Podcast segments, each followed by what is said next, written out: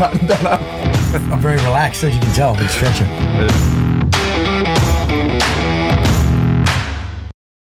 G'day, guys. Welcome to another episode of the I S S podcast. Uh, this one is a bit of a special one, noting that what's going on in the news with the Royal Commission.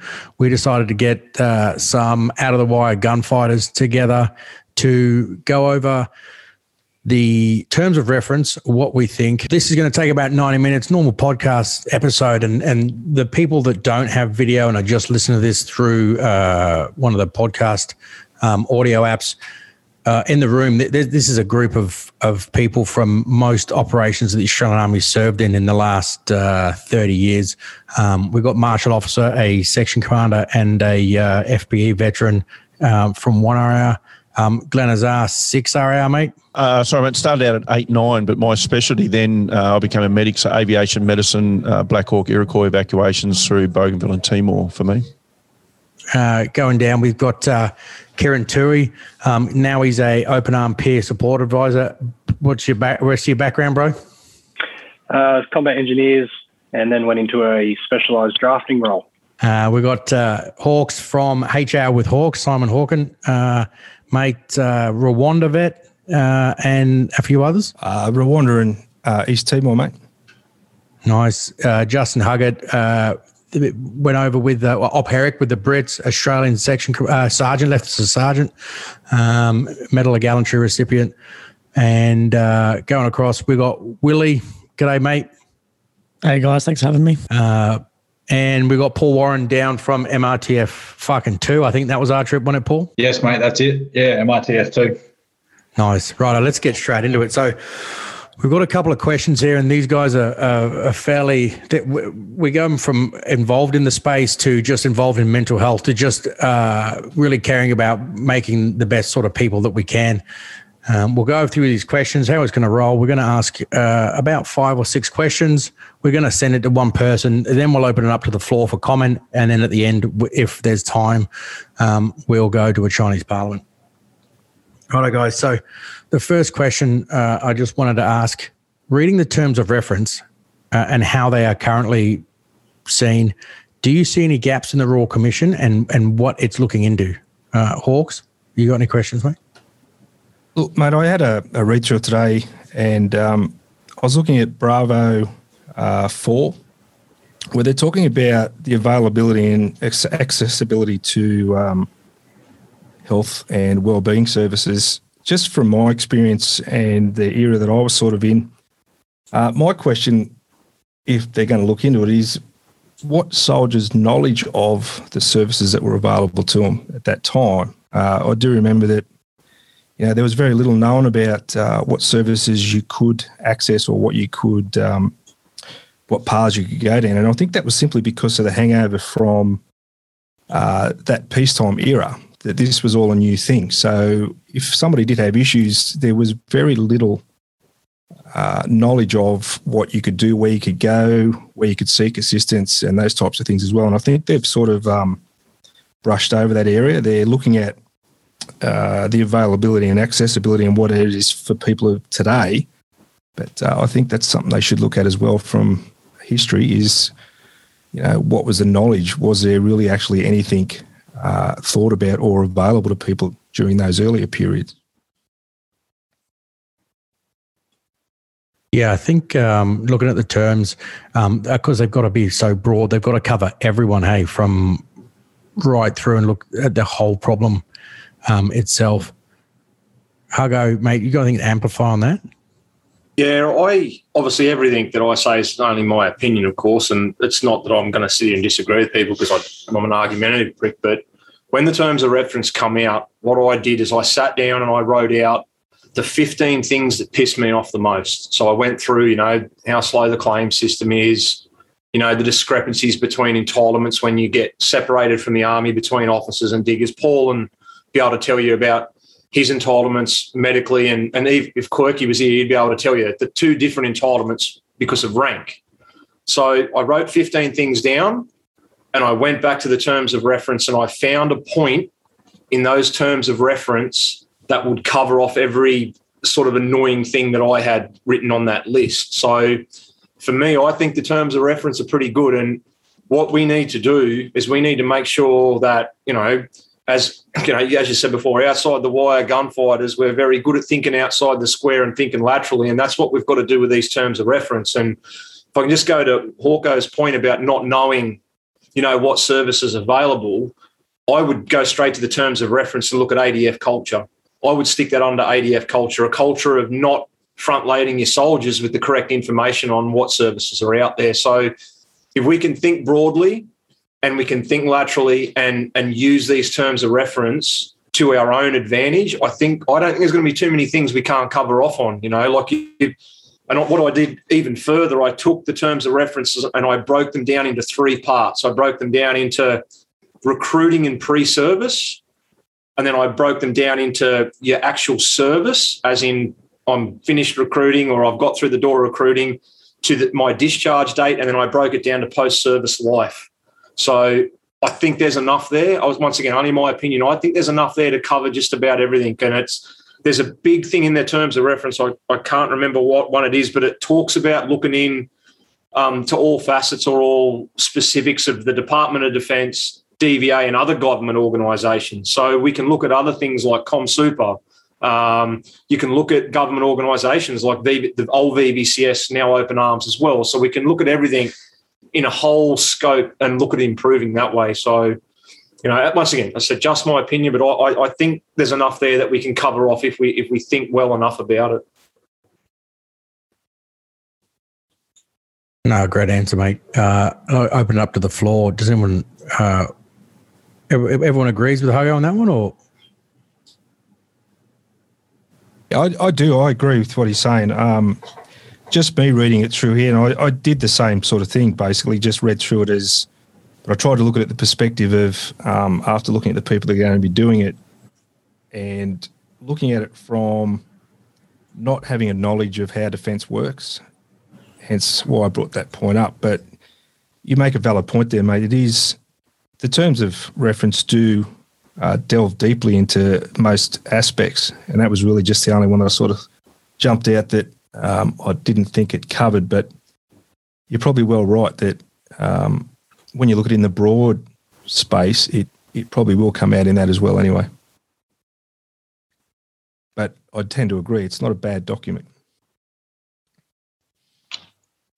I just hope that um, some the, the, the, what we've covered in the terms of reference and, and what we're going to do is, and people are going to, if it's going to be received on the other side of it, so the mums and the partners of people that have passed away, the people that think they've got skin in the game because they're emotionally invested in this, um, but perhaps don't have the actual understanding of the situation or what their sons have gone through, and or, you know, partners and, and whatever has happened.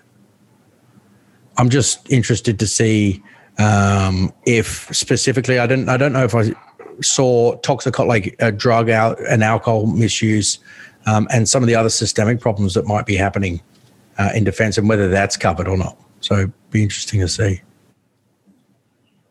I think you'll find, mate, that once again, if you want to look broad brush and open their marks up, impact of culture within the A D F, and you know it's a, a you know not a real big topic that we talked about, but drinking and alcohol culture was huge. You know, we all used to just go and write yourself off at a boozer and sleep in your swag down there and smash the place up and fix it. And no one really said anything. So I think that little piece where it says the impact of culture, well, then the culture now was probably different to what it was ten years ago when we were all flapping around, you know, punching on in town and doing everything like that. So this commission has the, the power to look backwards.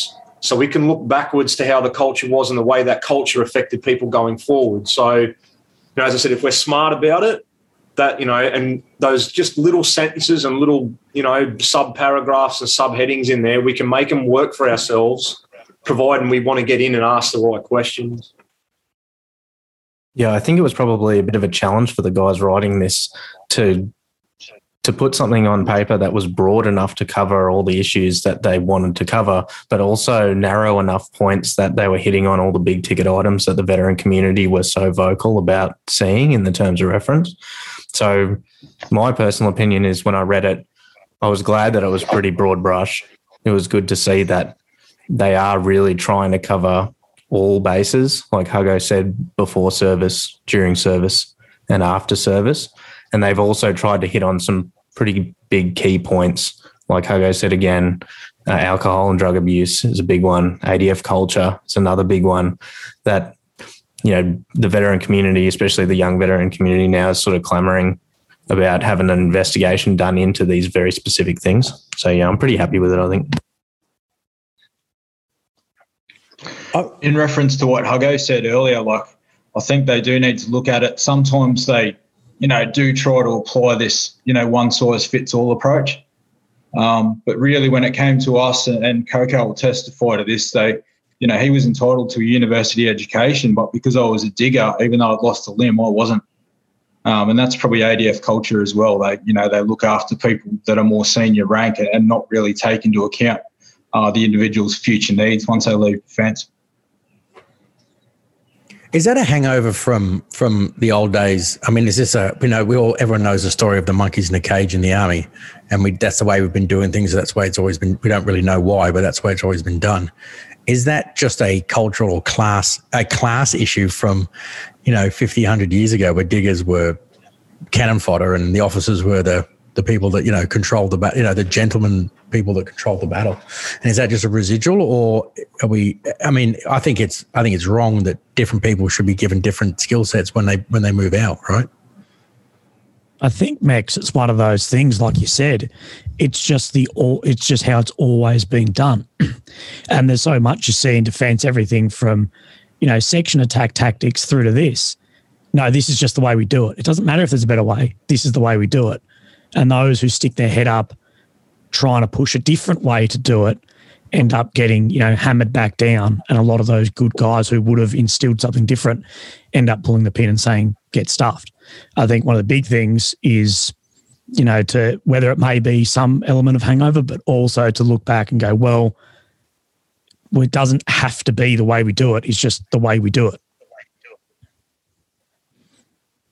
No, great point, mate. Um, It'd be interesting to see what sort of impact this is going to have, and sp- and going back to the culture piece that we were talking about, is it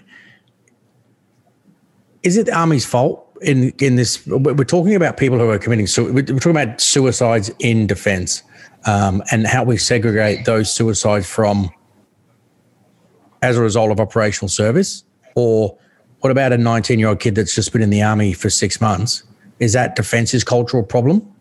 Um, did he, and, and, and this is half some of, some of the problems that have come up, the kids have committed suicide within six months to a year of being in service.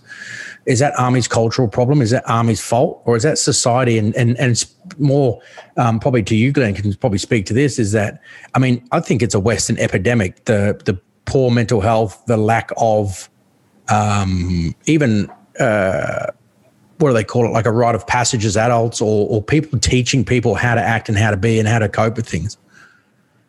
Yeah, mate, that's a, that's a really good point. Um, at, currently, I, I think in Western society, we can clearly see a lack of resilience uh, and so on. Like that's, I think COVID certainly highlighted where people sit on those sort of fronts. But, you know, I don't believe you can blame the military on a cultural issue in such an early stage. Uh, I think obviously there's been some issue going on, ongoing, that's brought them to that point. I wouldn't imagine it's, you know, being called out into the hallway with your sheets over your shoulder, if they still do that. I don't imagine that's what we can say is, is causing the problem for these young people. So that's that's an, a, a totally different sort of stat. From the point of view of mental health in general, yes, uh, the longer we spend in, the more that we see, obviously, uh, the more that we have to deal with. And we do have a culture, and I actually work heavily in the construction space, who interestingly have very high stats as well in the trade space. Um, you know, depending on what stats you read, actually higher than what military veteran suicide is. So um, I think they're just both tough alpha, male or female. It's an alpha sort of environment that creates us not wanting to talk about stuff. We've all been through, I'm forty-nine, so I've been through, particularly when I was in the malingering, if you went, ever went and spoke to anyone about anything, particularly uh, mental injuries, obviously people just didn't talk about that stuff. That's probably a little bit more talked about in the general civilian space now. I'm working a lot in uh, eleven to seventeen-year-olds, youth development, so on. I find a distinct lack of resilience in these young people, and a lot of it comes down from the parents and society. So, of course, if they get put into an environment that's pretty tough, like the military, it could be that that straw that breaks the camel's back, but I don't think we can blame the military for it, in my in my opinion. Somewhat, in my opinion, um, I think we can blame uh, some of what I've seen, because the last eighteen months of my career, uh, because I was downgraded to J like a million with my tumour, um, I put a lot of weight on a lot of the um, a lot of the culture I saw within my section of broken guys, down to poor recruitment. Uh, um, and that's one of the big cultural things. I'm like, oh, this guy. Poor recruitment, Willie. Got it. This guy should never have stepped foot into the infantry. Um, there the was park, guys, man. I'm like, you're a lovely guy. I get along with you, but what the fuck are you doing at this unit? That's oh. an alpha male workplace, and that's the way it has to be for warrior culture. If you want these guys to go over the top of a trench and potentially just get red misted, the the culture that you know the army want to have on social media can't be the same culture that we fight with. It just can't be. And all these guys, not all of them, but a few really lovely guys, it came down to you should not have been recruited. And one of the guys we um, ended up um, administratively separating from defence um, under my command at the time, he was deemed unsuitable at D F R by the psychologist. Unsuitable. Well, the secos got him a psych test at Kapooka and was deemed unsuitable. The exact same happened from the secos at C O, but through all three things until he got into the seventh Battalion, he was pushed through. And whether you liked him or not, you have to feel a bit sorry for this bloke has been absolutely just funneled, pushed through of something that day one he was said, this guy shouldn't be in the job. Um, and, you know, the culture at D F R, and I know that there is a monetary incentive then to push people in, Uh, it just doesn't fit the product that comes out at the end. And it may come out, you know, six months in, or it could come out six years into your career. If that's, that's the case, and I couldn't agree with you more, mate, you've got to point the finger at defence in a certain way. So someone, and I, and I can vouch for this, I spent two years as an instructor at Singleton, you know, ten years after or eleven years after I was a trainee myself. You, you farted too loud, you were going to get back squatted when I first joined. Fast forward two years, mate. In in two years as an instructor, I back squatted one bloke, and it took a near miracle to do it. And every time I went to the S I down there to back squad someone, that guy not being at the right standard was my fault. I was the one letting him down by not giving him correct instruction. You know, I'm like, you can't jam a square peg into a round hole.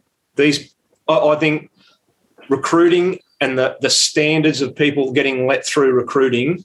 There is a huge percentage of that transferring over to mental health problems and suicide. I'll give you an exact example right now. Here in Tiansville right now, there is over a dozen soldiers, if you want to call them soldiers, without being disrespectful to them, that are medically downgraded for mental health injuries because they've failed their B F A. Now, how does that fit the mental resilience or the mental toughness of someone who's, at the end of the day, regardless of your corps, you're a rifleman first, you fail a B F A and you end up with a mental health injury and you're medically downgraded. So I, I, I think the recruiting is the start point for this, and you've got to do this big jump from recruiting to the C D F and go, what are the standards that we are accepting to recruit into the A D F? You know, you go back twenty years and the, the fence around the A D F was ten foot high, and you couldn't, the civilian population couldn't look in to see what's going on. A weak, spineless A D F headquarters and, and these P C generals lowered the fence to get everyone to look in, and all of a sudden training practices are, you know, bastardisation, and you've been, you know, you can't treat people like that. Fair enough. Look where we are now. We've got, you know, people crying foul over, you know, I had to throw a girl to the curb about a month and a half ago. She wanted me to represent her in a D V A claims because she was being bullied. She didn't realise I knew a C O. I rang a C O and she was a piece of shit that couldn't turn up to work on time. So I rang her and said, there's a difference between bullying and being a piece of shit that can't turn up to work on time. So there, as Glenn said, complete lack of resilience, and it starts at recruiting. And, yeah, I couldn't agree with you both more. Oh, yeah, yeah. I, on that, on that, sorry, on that recruiting point there, I think uh, – we're dead right. It's become a commercialised business now, and you're right, there's incentives. But I also think what they're doing is is we're trying to apply public service standards to uh, uniformed members. So dropping out of government, and you know, it's the Department of Defence, and whether it's, you know, where it's coming from, it's it's applying those standards that we hold our public servants to, to a uniformed member, and as we're talking about, gunfighters, whatever it may be. So having that recruiting process incentivised by money, and also looking at those standards that you hold the public service to, and that's what you're accepting as a person to work within the Defence Force, is an issue as well. Whereas in the past, I think in and uh, probably our era, uh, you went to the recruiting office and there was a, uh, a an Army sergeant, a R A F sergeant, and a Navy, whatever they have as a sergeant, and they were the first person you spoke to, and you spent most of your time talking to them, and you might see a doctor or a psych or something, but if they didn't like you, you were just told, no, go, go somewhere else. Whereas I think now it's uh, get people in the door, get them through some testing, uh, get the tick in the box, move them on, but applying those standards of a public servant, not the standards of a soldier, as a soldier would apply to a person. So I think, you know, recruiting is uh, a, a big issue for Defence. We've... We've gone so far backwards with that, uh, it, it'll be a struggle to bring it back up again to to getting people with resilience. And it's not that uh, people aren't so much, it's just that we're accepting those that probably aren't suitable. Whereas if we looked harder and worked harder, we'd get the, you know, the higher quality people in any of the services. So I, I would agree one hundred percent with that with recruiting. I think it's it's the first point that needs to be seriously looked at. So I think that's got to do with diversity targets as well. We've somehow allowed the P C world to come in and, and take over, you know, the unusual circumstances that we've all found ourselves in on operations or in service. Um, and I just came out of a H R department with defence industry, and, you know, diversity can sometimes override capability. You want to achieve all these diversity targets and then you lose your capability. And I think defence has gone the same way. Yeah, a couple of points. I think, Jensen, I agree with uh, everything you're saying at the moment. Um, informed consent is one aspect of joining the military. So I remember um, stuffing up and hating the Army. I think I scratched F T A into a tree at Shoalwater somewhere. Anyway, I thought I was funny and cool. And they said, you join the Army, the Army didn't join you. I said, yeah, but I didn't know what I was signing up for. And then they say, yes, you did. I'm like, I actually didn't. I was I, I was eighteen. I was in a honeymoon period, and the literature is pretty clear that when we're in a honeymoon period per se, we're wearing rose-coloured lenses. And so the background noise doesn't come in. You're just thinking about what you think you want to do. The other point is a philosophical one. Nowhere in us as young men growing up in society, if you had a list and it said, here's a list of things that you, we've given you. Tick the ones that a warrior does. So fights war, tick. Talks about feeling sad, lonely and depressed. No, I won't tick that one. In the definition of warrior, nowhere in there does it say the person can articulate a certain way when they need to. And I'm not saying that they should either, because there's also two parts in this argument. The old guard, I'll just use that term, and they're worried about capability. The new guard is really pushing sensitivity. I don't think, and and I'd love, I think most of you will agree with what I'm going to say, that when Hago was talking about the ten foot, ten meter fence that no one could look in at, our warfighting capability behind that fence was pretty friggin' high, but we do know we had guys jumping out of the windows at Kapooka taking their lives because it was a really, really intense time. So I don't know what the answer is to that, but I sure know that capability's gone down because sensitivity's come up.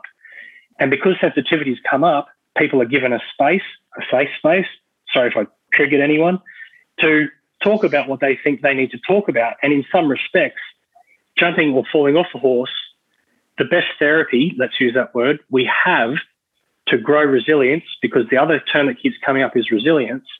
Resilience is a fluid faculty. It comes and goes, it ebbs and flows, and it, you'll be resilient in one area, like warfighting, and then you get out in Civvy Street and you've got zero out of ten. Resilience changes, ebbs and flows. So there are so many dynamic factors in this. I think culturally, informed consent, say Kieran, This is what we do to your brain when you join. This is how it works. This is what you're going to become a part of. Let the person know clearly so they're nodding. Will that stop it? No, but I think it might help it. Um, and then the other factors that everyone else has talked about. Capability, when Hago was talking about back in the day, sharpest spear you could find. But I dare say what I see now, uh, peer mentoring veterans from Vietnam, actually got a World War Two vet who I uh, peer work with, right up into contemporary vets, is the guys who went in and definitely should have gone frontline warrior soldiers, but in there, and you probably saw this at Singo Hago, good soldier, broke his leg, busted, his whole dream from when he was five years old, gone, down the gurgler. Now who am I? And now there's this battle with injury that won't let him continue as a warrior, but also the identity which he wanted since he was a young fella is gone.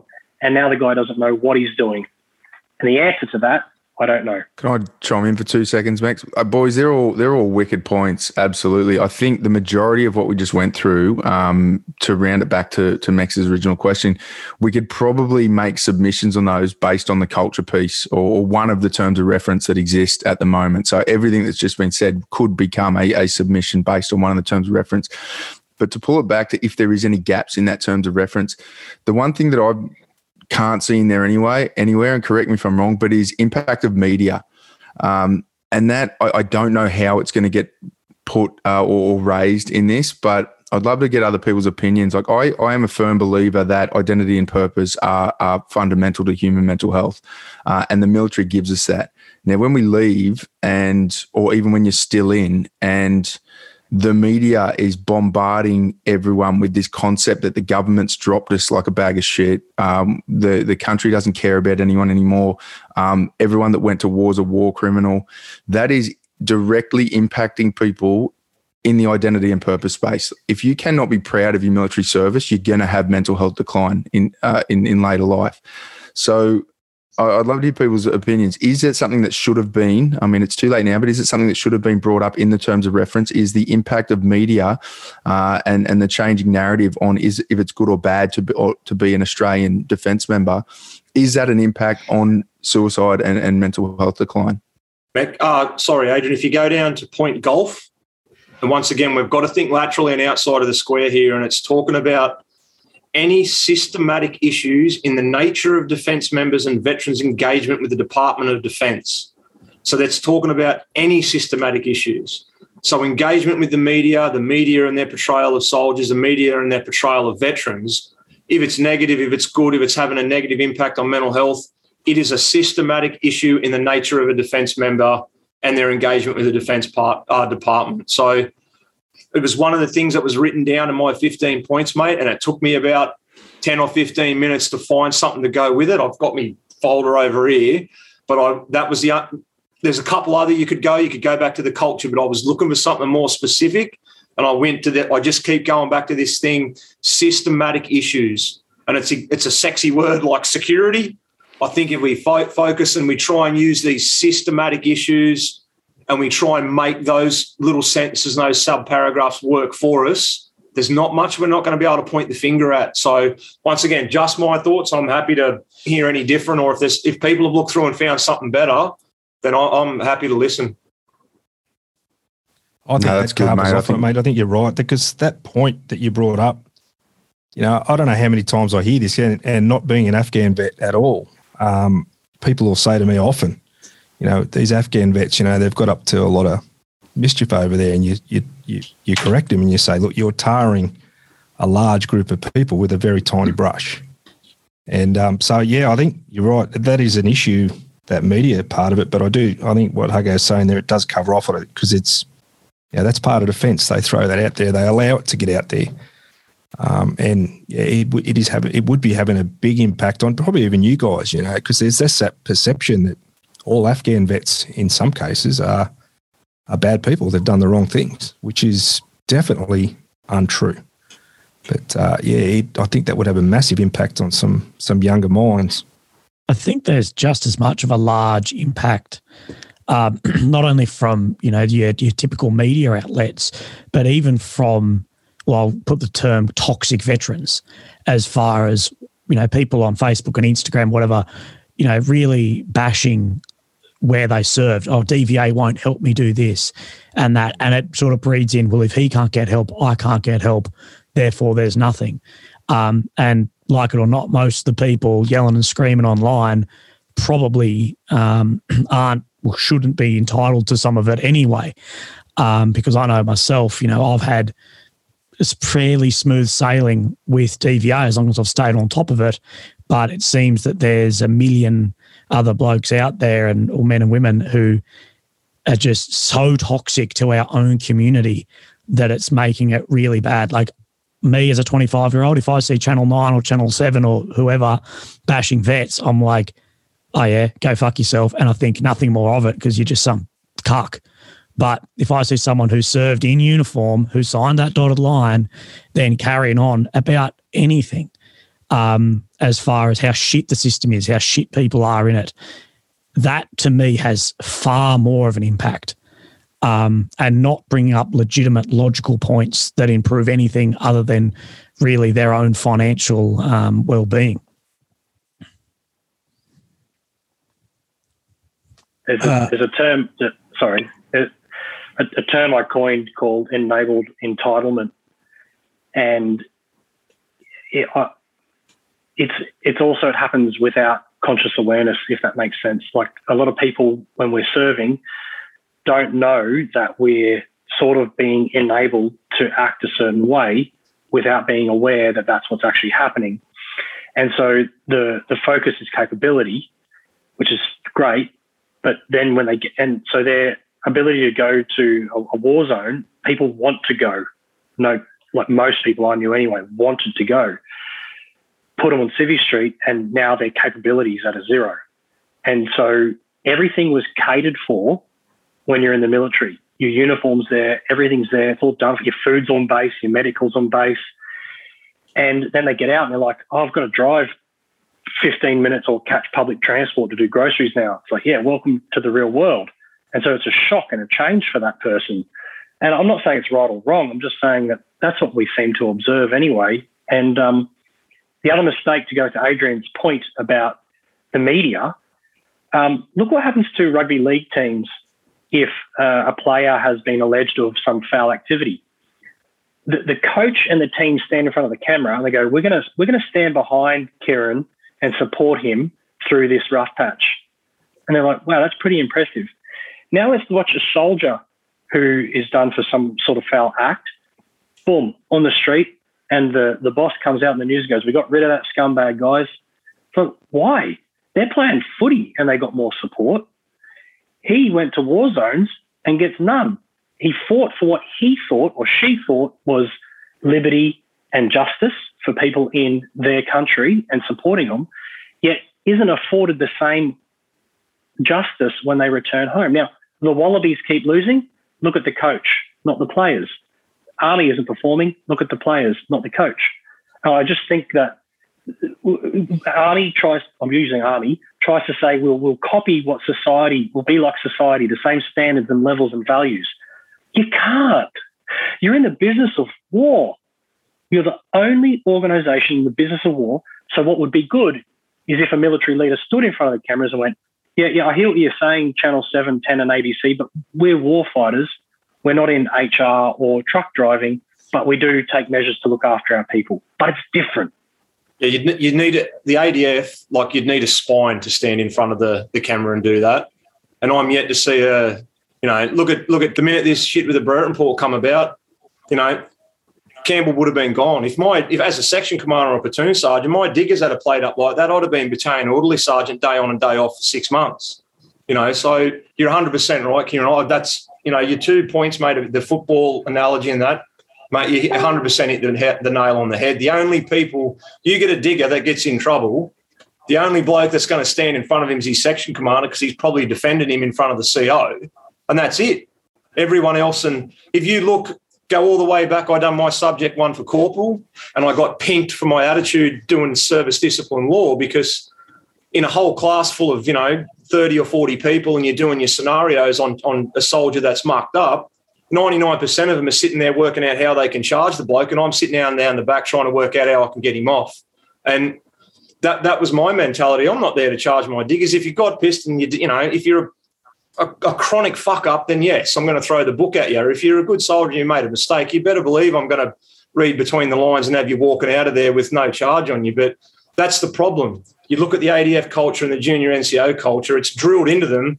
Here's these soldiers. If they fuck up, you step on their neck and don't get off until their eyes pop out and they're blue. Well, that's wrong. We should be standing up for them, whether it's an, a, you know, a, a discipline issue, whether they've got a mental health issue, whether it's a colossal stuff up. It just seems to be thrown to the wolves. He's gone. You know, that's what it's all about. The boys from one R A like Max and Adrian will probably be able to touch on it more than me about the guys that got all from one R A that all got booted over a, a bit of a scandal there. I'm not going to, I don't know whether I'm allowed to say out loud what happened, but that was, you know, the C O at the, at the time then just looking to cover his ass and throw people out the door. And from all accounts, a good good group of blokes may have slightly stepped off the off the track, but is it warranted that you ruin their life and throw them out of the army over Uh, over a situation that, you know, was a politically correct decision at the highest level anyhow, that we all predicted what would happen? No, they're just thrown to the wolves, mate. And and as you said, as, you know, Glenn's talking about and everyone else, then you start having these mental health issues and losing identity after a broken leg and getting out. And it's a, it just snowballs into a terrible situation. So, yeah, I, I, great comments, Kieran. I couldn't agree with you more, mate. And, and uh, Hugo. Hugo, and, the best example of how they're getting this wrong and not even understanding who's injured, who needs support, who's doing the right thing, who's doing the wrong thing, is the Invictus Games system. Going to the first one in twenty fourteen, captaining the second one in twenty sixteen, I, I quit after that. There's people that really could have had their their welfare um, and their, you know, confidence grown by things like that. And the hierarchy sent us a whole heap of clusterfuck, and it embarrassed us. That... That is just one example of the decision makers not even knowing who their people are and who who should be supported and, and looked after. And uh, I think to touch on how that, in my opinion, I agree with you all, of the system failing in this is that these guys, these, you know, your solid junior N C Os or your solid um, subbies who are sticking up for the diggers, who want to make it a better place, not only for sensitivity, but for capability. Um, and I think they both play a role. The way the system is set up, and sort of to link in with Mex's point of it's the way we've always done it, but the way the system is set up, that these people, they never get into those higher ranks where you will not get into those, into those um, the ranks that change the doctrine. You will not get into those if you are there to stick up for the boy or stick up for the diggers, to be all, all about, you know, making it a better troop. You have to be a politician. You have to agree with the politics of the time. Uh, and you would have seen it a million times over. Good secos, good sergeants, good subbies, good captains pulling the pin or being pushed out because, well, I've reached ceiling rank. And because I'm not brown nosing or a politician, I'm either getting, I've been told to, you know, get the boot, or I'm discharging because this isn't a system I want to be part of. I got in a incredibly heated rank with, we'll say, the highest rank in the Australian Army in twenty nineteen. Uh, I was invited to the Junior Leadership Conference in Canberra. Um, and the argument came out that the all-corps P E S A weight was too much. Anyway, it, back and forward, but I got into an argument Um, about, no, the weight is real. And the highest rank in the army at the time said to me, when did you join? I'm like, twenty fourteen. He said, you have never carried over twenty kilograms in your career. Um, and it was, I'll say, fucking heated. I said, mate, like, you know, heavy weapons background, whatever, you know, infantry, I've never carried under forty kilos in my life. Um, and he basically, uh, Corporal Williams, is it Corporal Williams from Seven? He's like, I'll be talking to your fucking C O because you are lying to the highest rank in defence. No one since twenty twelve has carried over twenty kilos. This is in a room full of twelve hundred people. The highest rank in the room called me out in front of twelve hundred um, tri-service members and called me a liar to my face, and that he'd be in touch with the C O at the time of my unit. that is the that's the representation we have at the top. And does, you, does that person sound like he was a good bloke as a L T captain, mate? No. We need a system that can actually excel these people that give a shit about the boys. Um, you know, we always used to joke around the N C O office. If you're going to get a promotion, just fuck the boys, look after your career, you'll go up. Um, we need to actually make it that, you know, there's some level of not just political-driven bullshit. You actually have to be good at your job and liked by your subordinates. I think the biggest point to get out of there really is that, you know, for all the people out there that are massive fuckheads, you know, you can aspire to be the highest rank in the military.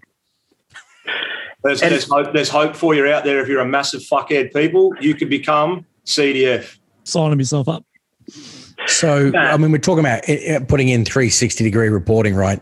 Um, which I think the Americans actually implemented it at some point. They do three sixty reporting in their system. So if you're a, you know, and don't get me wrong, just to clarify for people that go, well, you know, you need people to produce fucking war fighters and you can't have for the boys. When we're talking about for the boys, I was one of the, I was pretty hard on my lads in training and I looked after them. So we're not saying that you're fucking like a ship and you're just mates with them and you just let them get away with shit. Those boys that generally for the, that look after their fucking section are generally the hardest on them as well and, and have the highest level of expectation from them, because they know at the at the pointy end what could happen if they're not trained properly and if they carry on doing dumb shit like that, right? Makes um, and we talk about why. Sorry, mate. If they under, if they understand why you're you're the hard taskmaster, it, it, I think that's you know that they get that and they they they thrive on that. I, one of the things I think what we're talking about here is I I and correct me if I'm wrong. I I believe that the ability for a junior leader to make decisions now has been eroded as well. I think, and it's probably to do with technology and call me the old fart if you want, all the bloody radio gear and the headsets and all sort of thing. A decision which would normally be made by that section commander and he'd live by his decision and die by his decision now seems to get pushed up levels, up levels, up levels to, to make the most basic of a decision. And I think that's, in, in a lot of the cases there, that's coming back to what we're talking about is, as a young N C O, if, you know, you can't make these decisions and you're not left to train your own soldiers and you're not left to to to deal with these discipline issues on your own without having to throw the book at people and those types of things, it's driven into you by high that we make the decisions, it's how it works. I think that's eroding it too, because the junior N C O then has that attitude, well, fuck, what, you know, what the fucking use am I? Why am I here? So I think just, and correct me if I'm wrong, I think that that's been eroded as well in the system that, you know, young leaders don't get to lead as much as they probably did in the past, which is... Yeah, um, Simon, just to, I guess, ag- agree with what you're there. I'd, I'd say in this group, I'm probably the most recent N C O um, to leave the defence. The leadership of what you can actually do. The N C Os are as good as they've ever been, if not better. Mm. But what they can actually do now, you've got no control. You have one little issue that you could resolve with, hey, mate, don't be a fuckhead, or hey, boys, we're going to go do this. You have the amount of rope you've got to do with any now is nothing. Um, the capability of what is left to the secos is gone. Um, this was the biggest thing every time we had a meeting with the C S M of the full tracks or Lance Jacks about, you know, what is the problem you see? It always came down to you have to empower the secos again. Why can't I grab my section? And well, seco, secos are not allowed to run section P T anymore.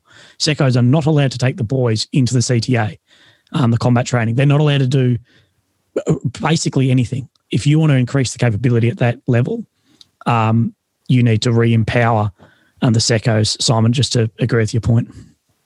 Yeah, I think I think you're dead right. And look, Huggo touched on it earlier too. You know, if a digger fucked up, you you would punish him, but it wasn't a uh, a charge. It was something relevant, but you'd punish them all and you'd go along with them as well. And I, I, I saw it towards the end of my career too, when I got out in two thousand seven.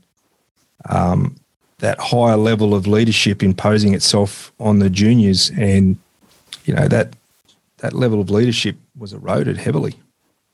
And I think that's a, that's a, whether it has anything to do with suicide, I'm not sure, but I think if a young leader knows their soldiers, trains their soldiers, understands their soldiers and falls back on that point we talked about before, doesn't think that soldier should be there, they should have the ability to push that up the chain and say, look, this guy, he doesn't fit. You know, he maybe we should be sending him off somewhere else. And if that's been eroded, you know, that's an issue as well. I think it's a, it's a sad point if that's got to the point. But I do agree with your point there, and don't ever get me wrong on that. Um, I, th- I have the greatest respect for the younger soldiers and the junior N C Os now, and I, I talk to a lot of them, and they do the best they can with what they have. And, um, you know, I, I do have a lot of respect for them. Mate, that was a uh, that was a big one.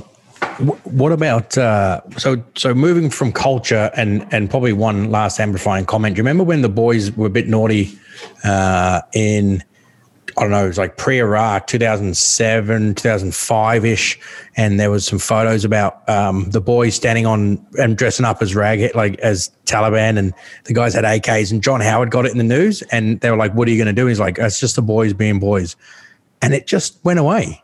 As soon as you went to the head of the Australian, and he's like, it's just the boys being boys, letting off some steam, don't worry about it. And they didn't worry about it. As soon as we give it air and we and it generates, the media get a hold of a whiff of it, they're like, let's run this for days. Any you see any incident that happens in the media these days, there's probably only one source and there's one photo, and they'll keep replaying that and, and just spinning it up into be, I think we're a product of, of the media. So moving from the culture piece, do you think that housing, this is taken direct from from the terms of reference, housing and financial commitments have an impact on, do they have an impact on veteran suicide? Uh, so and I'm assuming in this, uh, talking, I've the homeless veteran piece is probably, uh, is that where I'm thinking it is? And financial commitments, I can't see that having an impact. Uh, I think we're one of the, to, before I throw it to the floor, I, um, or put it out there, maybe um, Marsha, an intelligent bloke, you can run this one in. Um, I've never had a problem with housing in or out of defence, and I've never had a problem financially with my own commitments. Uh, we're one of the best paid, uh, we are the best paid army in the world, um, and we have some of the best uh, support financially and, and housing. Yeah, I think what they're hitting on here is just the uh, the different departments of D V A and their specific responsibilities. So, like, you've got culture that we've sort of talked about um, already, and you've got housing, so all the housing support services that D V A offer, and then obviously the financial reimbursement or compensation that D V A are going to give to people with whatever claim. Um, so I think this point is mainly just um, them trying to highlight that D V A do some very specific stuff. Um, D V A have a job. Uh, we see D V A more as an insurance agency than than a support service. Um, but I think what they're trying to hit on here is, is D V A's sort of narrow mindset, narrow view of what their capability is, is that actually impacting veteran suicide? So is the claims process and its failures or not failures, is that resulting in dead diggers or dead soldiers? Is the housing services, like you can get a bloody cleaner for your house, is that not getting a cleaner, is that going to result in a dead digger? Um, I I agree with you in the sense that I don't think D V A's services have a huge impact on whether or not a soldier is going to resort to suicide. Um, I think that we do have access to, like you said, some of the best, um, I guess, support services post-leaving, and the best financial, um, you know, financial commitment in the military, in the in the entire world. You know, we're getting paid shitloads of money in comparison to, say, the Brits and the Yanks, and we're getting paid even more to fucking go overseas. And then when we leave, you get bloody tinnitus and you get tens of thousands of dollars. So um, I don't think these things are resulting in in dead soldiers. I think where they could go with this, though, is um, are soldiers' basic needs being met once they leave? Um, if you look at something called Maslow's hierarchy of needs, if anyone knows what that is, it's basically, um, you know, do I have a house over my head? Do I have enough money in my pocket to survive? Am I able to eat? Am I able to sleep comfortably? Um, only if I have those things can I then begin to worry about the rest of my fucking mental health. If I don't have that stuff, then, you know, the whole conversation with a fucking psychiatrist is useless because I'm too busy going home wor- worrying about if I can afford rent next week. So I think that's something they should definitely highlight on. Are all the people leaving uh, leaving the service in a good financial position? I think the answer is probably going to be fuck yes, considering all the entitlements that we have. Um, but I think, you know, as far as financial commitments, housing, culture, result impacting veteran suicide, I, I don't think it's, I don't think it does really. I think there's another this- angle within this as well that I think um, probably the best touch on it would be um, in the book Tribe by Sebastian Junger, being that sometimes um, our financial, I guess, with pensions are so good that it it, it doesn't force people to re-find a purpose of what to do. You have these guys that have, you know, an, a back-ish injury, you know, get a Class A pension. I saw it all the last couple of years. There are guys that are completely fine, complete, like, honestly, um, Class A pension, sit around doing nothing. They had a purpose in the military, even if they fucking hated it. They had a reason and a purpose to get up at six thirty a.m. and go to work. And I think there's some of this, um, there, there may be some gap, and I'm happy to be completely wrong on this, that sometimes what we are offered when we leave, the best financial decision you can make is getting injured in the military and leaving with a payout and a pension. But you leave with this and it doesn't increase this purpose. I think you could you could say, okay, we're paying every single digger who leaves five hundred thousand dollars a year.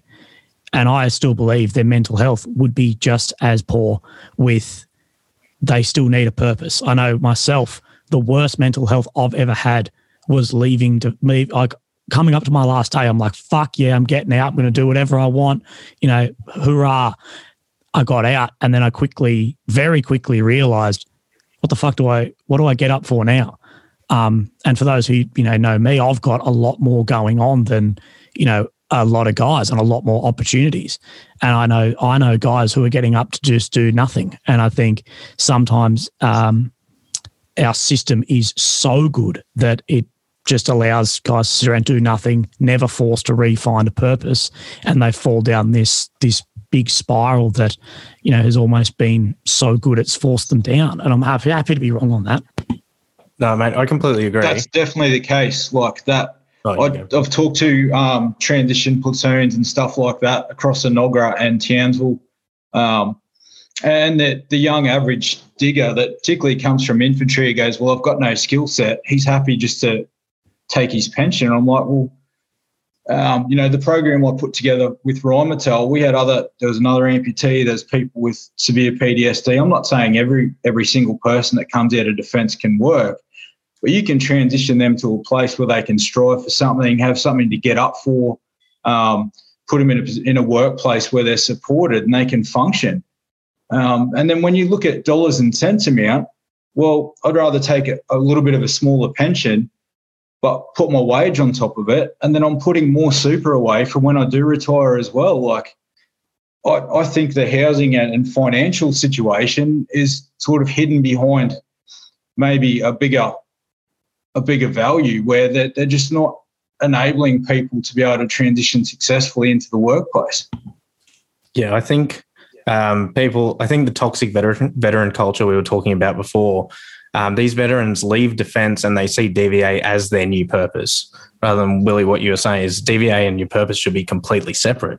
You know, if you're, if you're taking money because you're entitled to it, uh, that's totally fine. But the, re- the receiving of that money should not be your entire life goal. Your life goals should be completely fucking separate to that stuff. And there is a huge gap in the education of these soldiers or the education of these veterans, teaching them that their purpose is not to get money from D V A. Their purpose is something completely different, and it's their fucking responsibility to go out there and find that. If they're entitled to money and housing services, that's great, but they need to also go and do something with their lives. You touch on uh, transition here, which is another term of reference, um, but going to the point about housing and money, I think to be devil's advocate for, and I agree with you guys, uh, wholeheartedly with uh, uh, that those comments. Depends how you're discharged as well. So, for example, my last day in the military was the first day the M Ps came in and fucking patted me down.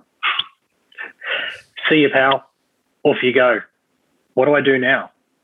And it was like a shock and a disbelief. And my savings from my tours that I'd done, because I was studying uni at the time, that money that I saved went to that.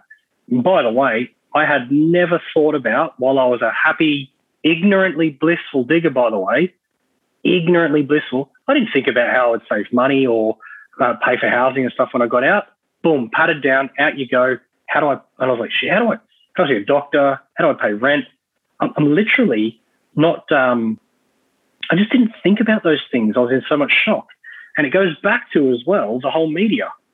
So the media's role in this was, we've got rid of a scumbag from the A D F. So I'm watching that, and then that's getting echoed to my family. Then I go see a mate that afternoon, my last day unbuttoning me cams, which I wanted to be a lifer.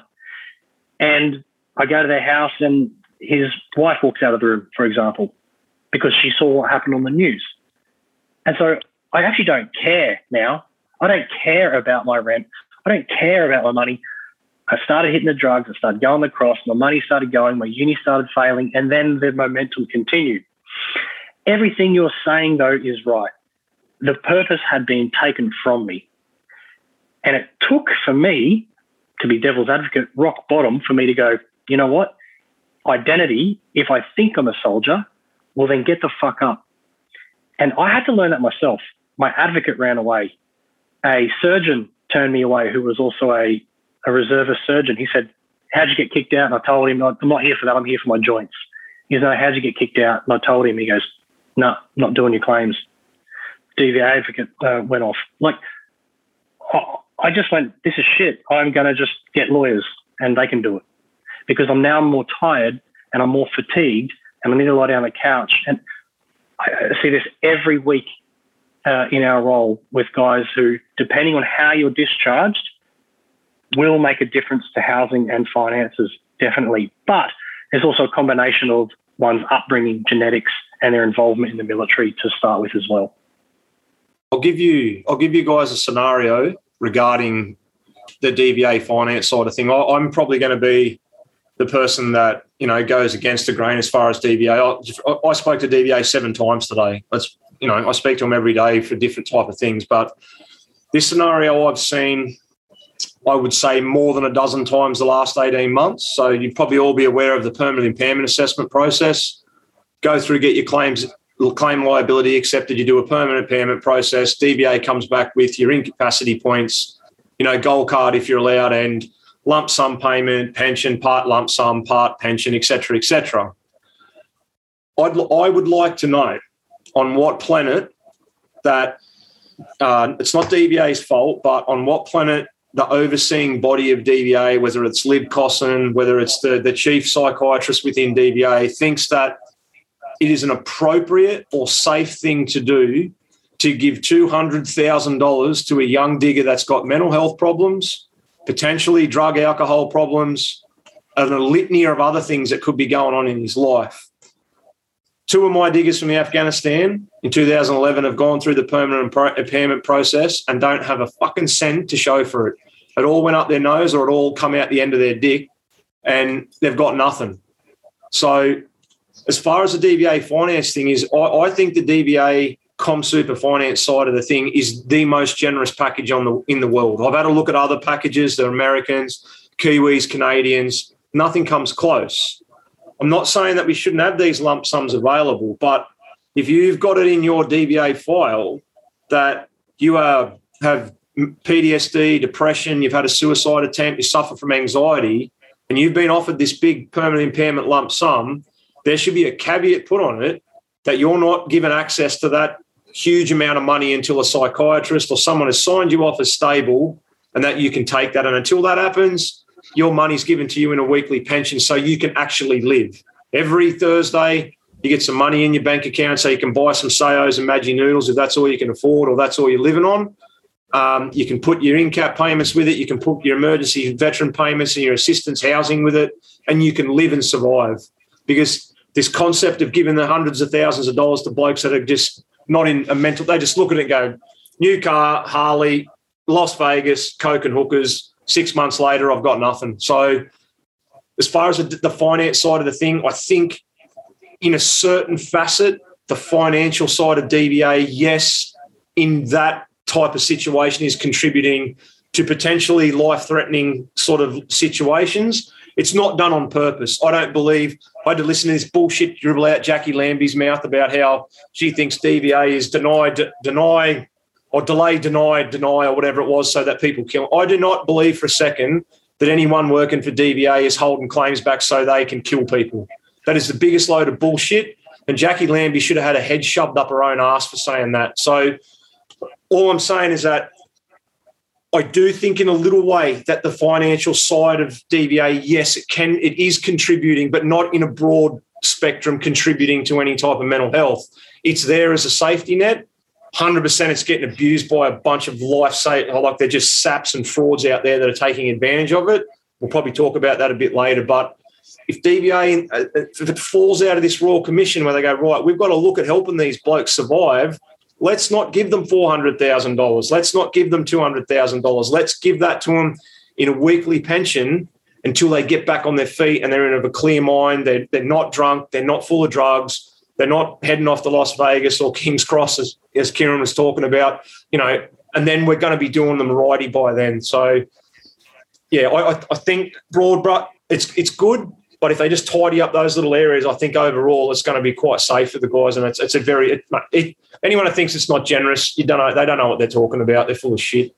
And Hugo, there's actually um, a system sort of in place, not not within defence, but myself um, having a terminal illness, I am able to access my super early. So what I have to do is I have to get online, print out a form. A doctor has to sign off that yep. you know, Matt Williams, blah, blah, blah, whatever, and then you can pull your super early. I, I'm not saying it's, you know, the same thing, but it's, you know, getting a qualified doctor to assess the person yeah. uh, for then a financial incentive. And if people think it doesn't happen in Australia, it fucking does happen. I'm an example of that. Um, so, yeah, I agree. That'd be a fantastic thing. Yeah, mate, but I, without, you know, being too morbid about it, mate, I think if you've got a terminal illness and you want to draw your super early and go out with a bang, mate, you've got every frigging right to. But If you're if you're a young dig, mate, and, and you've come back from a, t- a, a stint overseas somewhere and you're really in a bad way, then, you know, these big amounts of money, it, it all looks flash in your bank account and driving around in your new club sport or whatever it is, but it doesn't do you any good ten years down the track when it's all gone and you're, and you're left with nothing. So, but, yeah, I, yeah you're on the yeah. money, really, for sure. So just on that point, guys, I've got a uh, I've got a twenty-one-year-old son that's never served in defence. He's a just got finished his apprenticeship as an electrician. There's no fucking way in hell I would give him two hundred grand with his mindset now to go off and, you know, look after yourself, son, because uh, you're dead right. At that age, for someone who's fine, who's just been doing an apprenticeship, he's, you know, he's fine. He hasn't been through the same sort of thing that some of these young kids have been through overseas. Um, yeah, not a hope in hell that I'd give him that kind of money and think that he's going to do something with his life. He's going to be straight over there with Hugo in fucking Las Vegas, having the time of his life. well, but had, yeah, it's a very, it's a very valid point because that's a life skill. What, what, what you do with money, you know, it's, it's not something you should get when you're in a bad place and, you know, you're unsure and you're feeling lost and that type of thing. It's, it's not a, it's not to make you happy for a short period. It's, it's supposed to set you up to, to, to live, but that, that's a life skill you've got to learn. And a, a young guy, uh, and you know, obviously different people mature uh, at different times, but generally speaking, we all know young soldiers, fresh out overseas, if they've got something wrong with them, you give them a pocket full of money, they're coming to work the next day with a club sport. You know, it's, um, yeah, I, I agree one hundred percent there. Have some sort of assessment system that qualifies this person, you know, they're in a position where they're going to use this wisely and and and do something with it, but support that person on that path to getting there. I, I agree one hundred percent with that. I, I've often looked at that, the amount of money they hand out to people, and in particular, I look at the age and just think, you know, that's craziness. Which which leads me to uh, two questions, one on housing. um, and separation from tribe. So perhaps the posting cycles and moving people out of their, um, they looked, the Army did look at this just as I was leaving. They were looking at stopping posting cycles so that people, you, you, you like the Brits, you joined your unit, you stayed in your unit, you went down to a training establishment, you trained those soldiers going back to your unit, and then you went back to your unit. Um, and you didn't post around Australia and move um, locations and start creating these networks all, all over again. So um, I think that would be something that that I would, I'd probably like to look at. I know there's probably a negative aspect of that, is that if you're a piece of shit in your town and you're, you're trying to join the Army to move away and get away from it, you know, maybe that's a different story. But um, I'll be I'll be interested to see any thoughts uh, on that and the and the posting cycle, and whether that comes into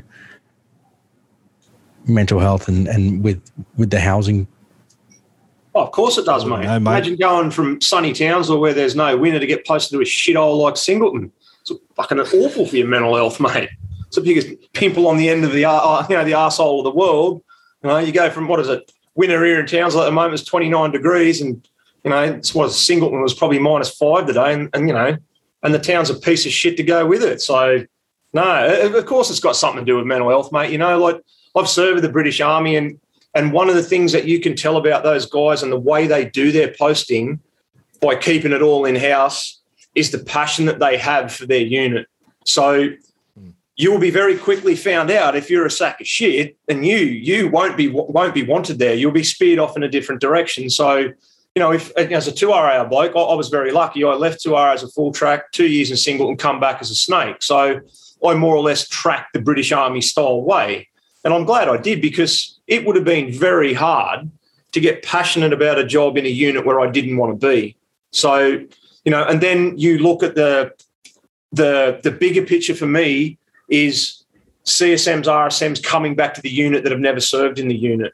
So I'm not going to say the bloke's name, but many years ago, literally one of the biggest cockheads I ever met in the Army come back to two R as an R S M, never served a day in, in, in two R in his life. And still to this day, he's probably one of the most hated blokes to ever walk through Samashon line. So, and that was because had zero background, didn't know what the, you know, you look at two R A, one R A, you know, Northern Battalion, six R A would have their, you know, their type of like sort of mentality and the way they operate, exactly the same as we did up here. And then all of a sudden you're bringing in this, especially at the O C level, the C S M, R S M level, and you've got a digger that's gone digger, Lance Jack section commander over the, the course of eight years, and now his C S M's come from another unit that, you know, doesn't have that mentality. I think it's bad. I always thought it's bad.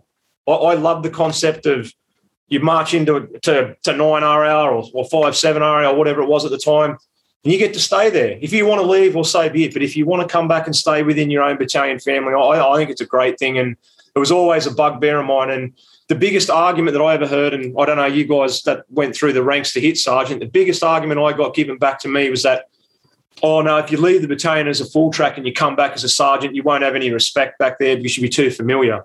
Well, you probably well, shouldn't be a sergeant well, if you don't get respect, eh? It, it, mate, mm. that was my argument. I said, if I, you've, you know, you you fed me this bullshit line about being a subject matter expert to get me to post a Singleton in the first place, so you've blown wind up my ass there, and now all of a sudden I can't go back because I'm going to get no respect.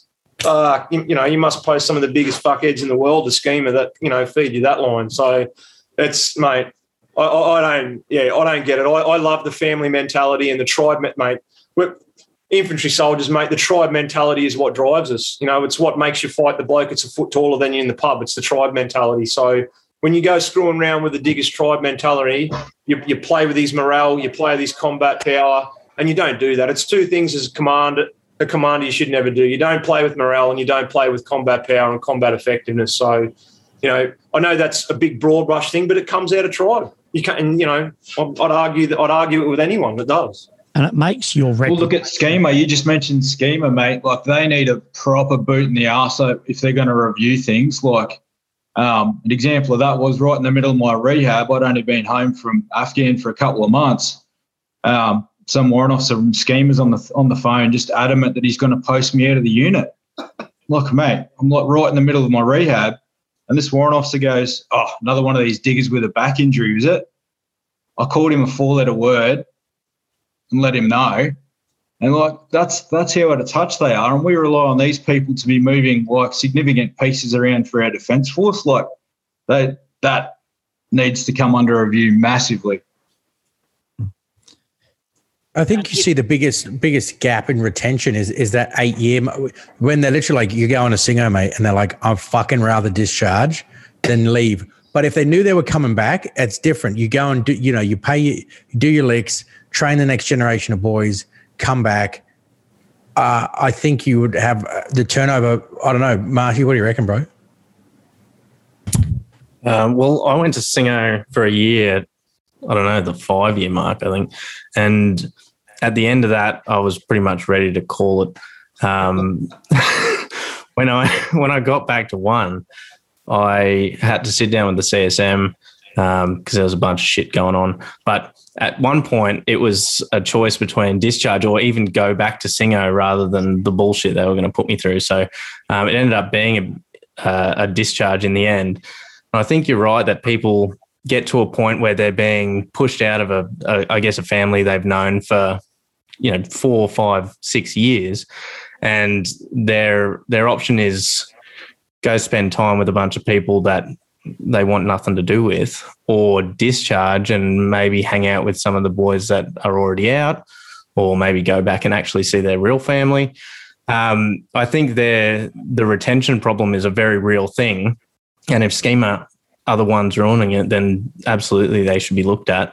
Um, I think retention also comes down to the way the unit's being managed. A couple of people have already said it. The C S Ms that are coming back that have never been in the unit before, the O Cs, the C Os that are taking battalions in a direction that, you know, is going to look good on their C V but doesn't actually look good for the battalion itself. You just get all these people fucking off instead of hanging around to make the army a better place. Retention is the biggest issue I saw um, in the final years of my career. In the final year being twenty twenty, um, all nine section commanders of my company discharged, um, me being the last one. All nine gone, four or five of the Lance Jacks went. Therefore, you're looking at, you know, thirteen or fourteen diggers, most of which hadn't done sub one or two, having to step into positions. And this just takes so much experience, so much everything out of the unit, and there should have been something looked at to, okay, why the fuck is this guy leaving? You know, this guy's done fourteen years in as a as a full track, or he's done this, and there's not even a not even a link at to, okay, what what potentially could we do to keep him in? He wants to do a year at singo, he wants to do this, uh, rather than, oh no, fuck you, you know, we'll just make someone else up. Um, You know, to lose every single section commander in the company within twelve months, um, just ridiculous. And no one saw it. No one saw it as an issue. It was just, we'll just make someone else up. Was this at seven R A R, Willie? seven R A R last year. I can tell you now that guy affected the discharge of whole sections into it, R A R. Um, and not only that, it, it pushed into um, guys who were getting out medically, yeah. um, pushed them absolutely out the door. Uh, yeah. Like myself, I was like, well, look, I'm happy to do this, happy to do that. I had other other things coming in career. Next thing, you, you know, here's your notice on your medical set. Uh, and it was like, well, what the fuck is going on here? Um, and, you know, I had a lot more options and a lot of guys. I'm incredibly fortunate. But seven R A R lost last year, as far as I'm aware, um, we lost full sections of guys uh, and had over sixty percent Um, uh, guys leaving, as far as I'm aware, oh, yeah. and you're losing, you're losing those secos. And I remember there was three secos put in a discharge on a day when the R S M at the time, you know, he was leaving, got a plaque, got all this shit. There's full tracks who it was their last day. It was their last day. One of them, fifteen years, four tours, didn't even get a thanks. They just, you know, I oh, yeah, knock off, lads, see ya. And it's like this this guy came, did under twelve months because he was kicked anyway, but under twelve months, just in a high-ranked position, and gets a fucking plaque and his name on the wall and all this bullshit. And there's these guys that are given their life, they've lost their mates overseas to get just a, oh, yeah, fuck you. No one ever cared about your career in the end anyway. No, mate, and this was from a bloke that used to sit down in his C P, mate, and again, and, and joke about getting, getting a D S M. And I was like... Mate, I know for a fact you're not joking. You're you're legitimately sitting there thinking about how you can get a D S M. And and I've said all along when I went into the veteran community and everything like that is obviously we've all got people we don't get along with, we don't like, and I come up with this mentality that I'll go along to get along. My wife's just snuck into the room and she knows exactly what I'm talking about as well. So, yeah, it's it's shocking, mate. Yeah, and as I said, it just goes to show you the the, the dangerous thing about really bad poisonous leadership from the top. So it's, you know, e- even those hardened section commanders, mate, they won't tolerate it and they can't put up. It's bad for their mental health as well. And when you were talking about your section commanders leaving and not getting the plaque, I remember med discharging out of the Army, mate, and I got a gift. It was my sergeant's mess bill. So, yeah, that, that was my gift on after fourteen years in the Army, a bill from the sergeant's mess. And when I told the R S M and the brigade to shove it up his ass, or if he wanted me to pay it, to drop the bill off to me house, and he done neither. So, so uh, looking at, at at Tribe and uh, that leadership, and family come up a few times in that. Um, I think this posting, I don't see where the actual posting cycle is in the terms of reference and, and that family unit. Um, but I'll be actually looking at making a submission. And when I spoke to some of the, the guys in the R A R Corporation, um, making a submission in, into some of these um, and drawing down some of the transcripts from this. Um, the last question I want to do just before we head off, and I know we're running a little bit out of time, um, and I don't want uh, – I want to just keep this. We've answered a little bit of the question already, but my answer is retention came up quite a bit, postings and, and moving. Remember the D F R, D F, having D F R D B. So question six, um, after completing twenty years of service, you could just get a pension and leave. And you didn't have to, you know, you're thirty-seven years old, you joined the Army at seventeen. You got your, it wasn't a medical pension. You just, you just like the old Roman legionaries, right? You did twenty years, you have a plot of land and off you go. Hey, come go on, mate. I got D F R D B. Yeah, I'm surprised you didn't use sandals and spears, mate. I'm not a Roman. They got rid of that, what, in nineteen ninety-six? And then yep. the my argument is is the whole D V A system always seems to go back around a financial service um, uh, officer. You summed it up and said we sort of look at D V A more as a uh, insurance company than we do an actual service provider for the veteran community. If we got rid of the overheads of running D V A, it's the staffing them, um, on top of the posting cycles, like I think it's like in, in excess of tens of millions of dollars to do the posting cycle and move everybody around with removals every year. And or paying pensions out to ComSuper, four hundred thousand dollars, you know, what that is every year. Would it be worth just bringing back D F R D B or bringing back the pension? I would be interested to know your thoughts. Uh, Simon, you're on D F R D B? Yeah, look, I'll, I'll give you my view on that. Look, I, I, I get where you're coming from, but I can tell you that a D F R D B pension after twenty years, and I got out as a W O two, you you can't live on it. You've got to work, um, particularly if you've got a family and Uh, you, you're raising kids, and, and you're dead right. You could join at eighteen and get out at you know, thirty-eight after twenty years. Um, that system was fairly antiquated. However, it, it, if it was manipulated and probably adjusted slightly, it probably could keep make retention, pe- keep people in, um, and it may help with some areas, but look, mate, for me, there is no way in Hades I could have, you know, stopped, got out of defence, stopped and lived happily. I had to keep working. And it, it really is just chump change for me to buy podcast gear and motorbike parts and whatever it may be. But um, I think superannuation schemes are, are, are better. And but it's it's that retention we're talking about earlier. If if a soldier stays in and does that, that time, then it's going to be better for them later on in life. But then what they've gone down this path now is to get that money, you've got to be sixty-five. So if you think of a fifty-five, well, I'm fifty-three now. If I was still in defence at fifty-three, I'm old and fat and lazy now. I'm going to be hanging around till I'm sixty-five so I can get my pension because I'm probably unemployable.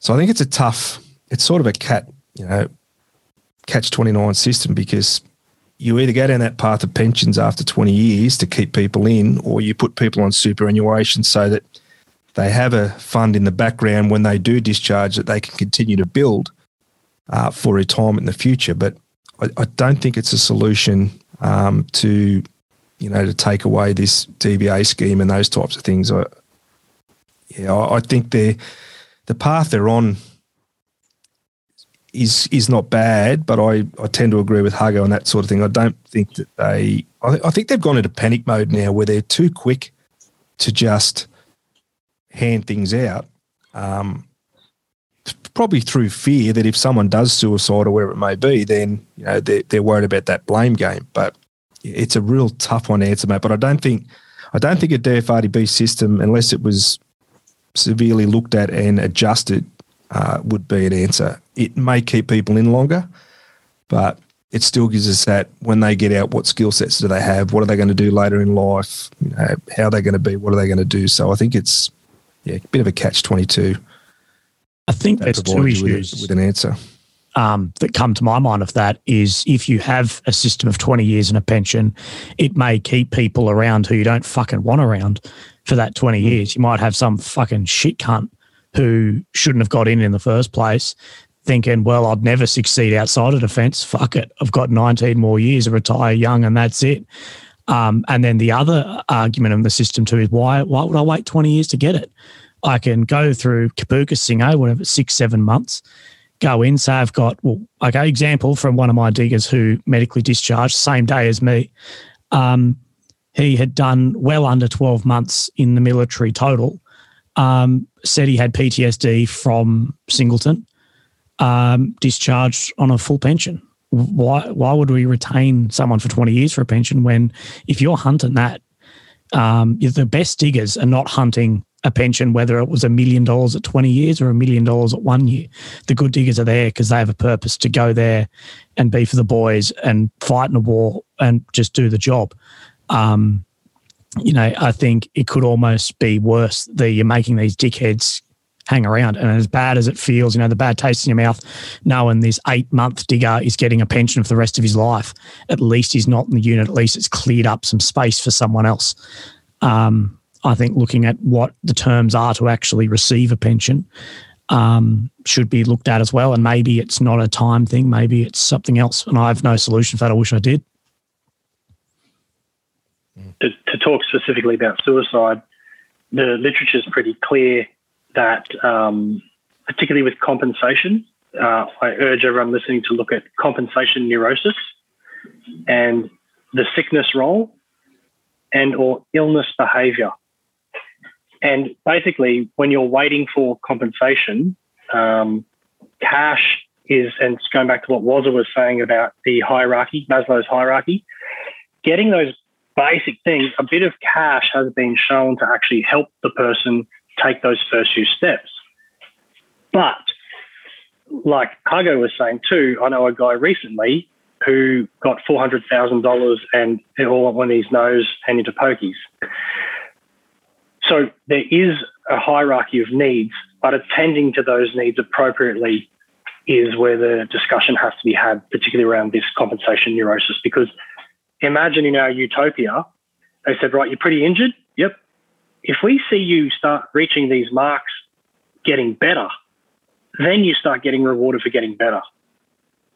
But at the moment, it's like if you don't get better, well, you're pretty you're pretty rock bottom, so here's a payout.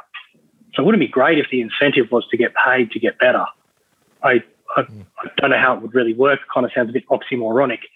Um, but this does go back to, and Matt said it very earlier in the podcast, about um, uh, soldiers are confused when they're in.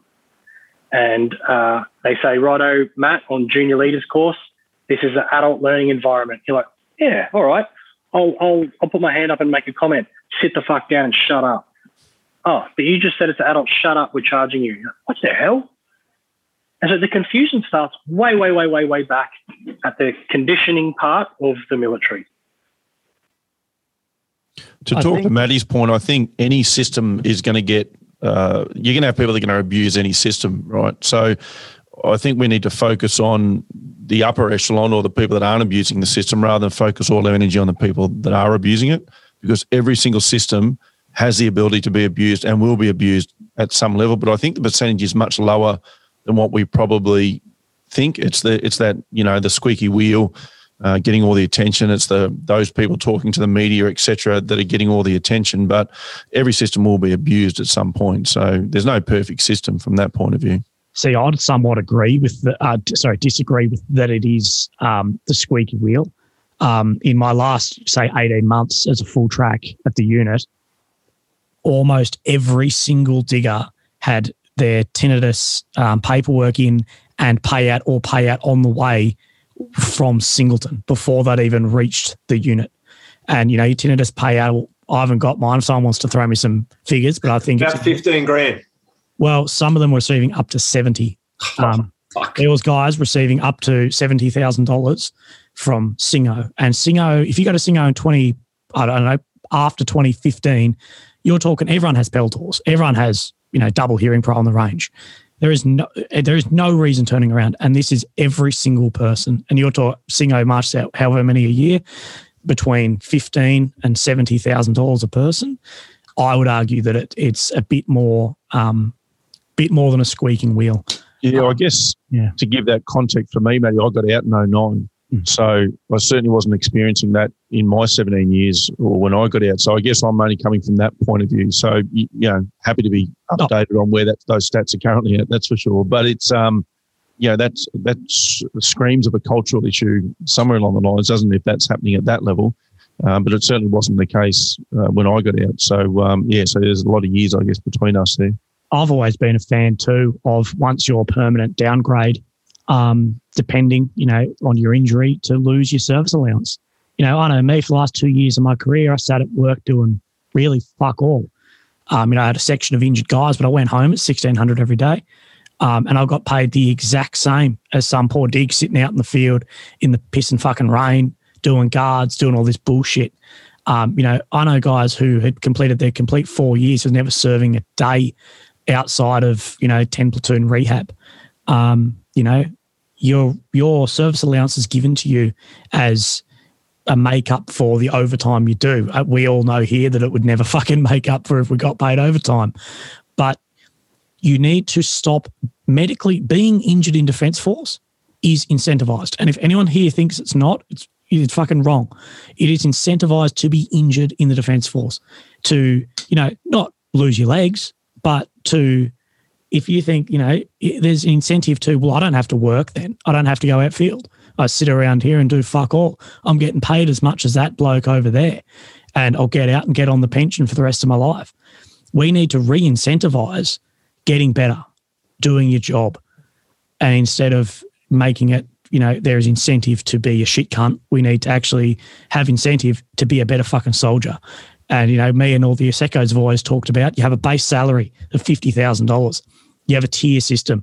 If you're running under a nine-minute B F A, you get five grand extra a year if you maintain that. If you're shooting, you know, over one hundred fifty points um, on your L F or R F, whatever it is now, you have it, some sort of tier system to actually incentivize better fucking soldiers. Um, rather than incentivizing discharge. I know every time at work, someone would, you know, trip over in the office and, you know, twist their ankle. Fuck yeah, D V A boys. And it was like, it was like the thing to do. Um, you know, we were taking the piss, but that's what it's like to we actually incentivize getting better. As you said, Glenn, we need to make it, you know, people think you can't improve from this. You can always get better. Um, and to incentivize that would be such a useful thing for everyone. You, you would be shocked at the amount of abuse and fraudulent stuff that goes on in that system. It is, I, I like, so since taking over doing like the, the advocacy at two R A and the Veteran Hub there, I've probably done, you know, over two hundred thirty or forty claims. I haven't brought all my stuff home there, but that's just the two R A plus the rest I've done here from home. So already now I'm at, you know, the amount of claims I done this time last year, and I finished up in November.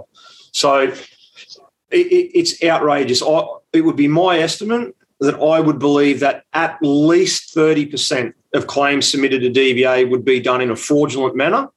And you have this group of individuals out there that will, and they do it overtly on Facebook. Um, no, no doubt they would do it overtly in phone calls, that are directing people in what to say, how to say it, what doctor to go to, what medical type of medical report you need, what to say to D V A, what advocate is, you know, not so much veteran friendly that, but works in either not, you know, in that little grey area of deception. So it, it's shocking, mate. I, I seen at the start of the year, and God bless him, a bloke called her out for it. She was a, you know, I'm not going to get into what she what she done, because she probably, if she happens to watch this, she'll know what I'm talking about. But in no way, way, shape or form would have been in a role in the military that required her to wear a pack. But she asked in a veteran forum what the weight carriage tables were for pack marching because her knees were fucked. Now, I'm not saying that her knees aren't shot. They very well be. But your knees aren't shot from pack marching, sweetheart. I can tell you now that in your job, you did not do two C F As in marching order every year. You did not carry forty-five kilos for fifteen kilometres in two hours and forty-five minutes. But that's what you're trying to tell people, and it's bullshit. I served in the Army at that time, and I watched all the non-corps people do their webbing walks around three Brigade. So it, it, it's the system is – it's. I'm not saying it's to blame for it, but it's its own worst enemy because of how generous it is and how easily it is to manipulate. I have always been of the opinion that the D V A fraud department, and I know who they are because I don't care if people want to come after me, I am one of the blokes that fucking dobs people in. And I've done it this year, I've done it last year, I've done it years before. I put my name to the to the complaints that I make. I've had hate email come to me calling me for every name under the sun doing it. And I don't care, because you rorting the system is taking away from the two or three blokes that I'm helping at now that are still waiting. So if we can do something when they're, they're looking into these terms of reference as far as D V A goes, D V A needs to toughen up their fraud department, toughen up questioning people. Like, they've got every right to question people. And I don't know if you remember Jackie Lambie standing in the Senate, whether it was at the start of this year or the end of last year, using her Senate privilege to name a psychiatrist, name and shame him in her Senate, in her, whatever they call it, parliamentary privilege. What that silly clown didn't didn't specific, uh, specific, specifically say was this psychiatrist, all right, was having all these people come to him who had never deployed outside the country, who were claiming P T S D and depression, and he was not diagnosing them with it. So they started putting these complaints in again, these group complaints, and then a group, you know, whatever it was, that made it to Lambie. And all of a sudden, this poor bloke has his reputation in tatters now because he could see through the bullshit that was sitting in front of him. So the system is, that's what I'm saying. If the D B A system was not good, then why are all these fraudulent, lying assholes out there trying to take advantage of it? If the system's so shit, why are you trying to get into it? Why are you lying? And why are you going to the biggest loudmouth in Parliament that doesn't know, you know, a woman that's I Q is probably a number that resembles a shoe size, going to her and getting her to run your lies in Parliament? It makes the rest of us look like idiots. And it's why I have the set of rules with my advocacy that I do. I keep a very short left and right of arc. That way I know the blokes I'm helping out and the girls that I'm helping out are genuine. And everyone else, off you go somewhere else, go and, you know, take your Chuck Norris fantasy story somewhere else and tell them to someone who's, you know, going to believe your bullshit, because I'm sure as hell not. So, you know, if we can tighten that up in that D V A system, you know, we're going to save a lot of money, you know, and it's one of the things, it's one of the things that clogs the system too, because these D V A delegates, they're not stupid. They know if a, you know, a blanket counter puts a claim in for P T S D and his description and his claim on his My Services, I was, I was detached to a sniper pair outside the wire in Afghanistan. Well, no, you weren't, mate. I'm not I'm not accepting your P T S D on that bullshit story. Get the fuck out of here. So that's clogging the system up. That's what's making the claim system slow, all these bullshit claims that are going in. So I hope, and, and I say this, I hope they do it correctly, but I hope D V A stiffen their acceptance process up big time at the end of this, and then watch the whinging start then. You know, and I think it was mentioned before, there's the fear of doing that, because of the threat of this suicide, the threat of mental health. Oh, if D V A don't accept my claim, I'm going to go hang myself in the back of the in, in my backyard in a tree. Well, D V A is the least of your problems, you know, if, you, if you're going to be considering hanging yourself in the backyard, or, you know, with a tree, on a tree. So, you know, it, it it's a system that is its own worst enemy because of how generous it is. To have uh, and- this issue, I think, starts within defence, mate. And you know, I hate this. I really hate it. If You know, the incident we were involved in where Ben got killed, you know, if the amount of claims that had gone in for that, people that are living on pensions that weren't even there, I would have been at a fucking U two concert if everyone that said was there was there. Like, And defense had, you know, for someone that records everything and they can tell you if you got an extra water bottle out of the Q store, they can't tell people who was at a critical incident. I know diggers and stuff from one R A R that went to, you know, see a civilian so I can told a story. No one bothered to even fact check it, said they were at our incident, so and, and gave signs and symptoms that they were struggling. And without any sort of further, you know, evidence check, they've started them on medication. So six months later, they do have a problem because you've got a fat sort of mess that's just, you know, on pain meds or um, antidepressants that they don't need. And now that, like, yeah, I hate that. And I think Defence needs to do a better job of, of their recording system before it even gets to D V A in that regard. Not to open a massive can of worms, but it, these... Open people, it, Willie, open it. Oh, fuck, I mean, fuck it. Um, Shoot the lid off it. Are, you know, fraud, making fraud claims and, you know, all this bullshit. In some sort of a way, they are, let's call it, seeking help, even if it's not the right way. I don't believe, and I'm happy to be completely wrong and be the biggest cunt in the world, I don't believe it's these people that are killing themselves. In my opinion, the guys that are killing themselves, um, and, you know, Seven had a, a someone tragically pass um, the last couple of days. The guys that are killing themselves are not these pathetic cunts frauding this. They are the best fucking solid dudes who are fucking war fighters, who at some way are not sticking their hand up for help, who are having problems. Um, it is not these pathetic cunts case, uh, sorry, chasing um, a paycheck. It's the guys you don't expect. Um, it's your solid digger through and through guys. They're the ones killing themselves. Um, and there is a systemic problem somewhere that somehow, you know, I can't tap into that is causing these good dudes. You know, these pathetic cunts that are asking for help from everywhere to try and get money, well, at least they're asking for help. What we need to do is somehow put in that these fucking good dudes, they're the ones, you know, not only asking but then receiving it. Um, and that's it's it's such a hard thing. You know, we see, and I believe Defence has, I'll call it almost like an anti-male um, sort of um, doctrine through and through. Look look at the B F A scores. Look at haircuts. I don't give a shit. Um, if we're talking about capability, then gender has no fucking role to play in that. It's bullshit. Um, you know, and, and at the end of the day, if we're talking about veteran suicide, we are talking majority, a- absolute majority, young men killing themselves. Um, no one would say that. No one would stand up and go, we need to look after the young men of the Defence Force. Yet we have all this other bullshit. I can't tell you how many times my email at work is full of this, you know, domestic violence against women and, you know, women this, women that. And I think that is all fantastic and I'm a massive supporter of it. But when the fuck have I ever gone to, you know, a morning tea looking after the blokes who in an infantry battalion is ninety-nine point nine percent of people are young men? Um, when when the fuck are we being, when are the good guys being looked after? One of the biggest things I ever had was I was asked to go to a kids' cancer event in my uniform. Hey, mate, it'd be great if you could wear your uniform to these kids. I asked, got knocked back. No, you're not to do it. Fucking that weekend, I see the Mardi Gras, people walking in uniform. Now, I'm not against that, but I'm like, what, where the fuck do our standards lie within this? This is bullshit.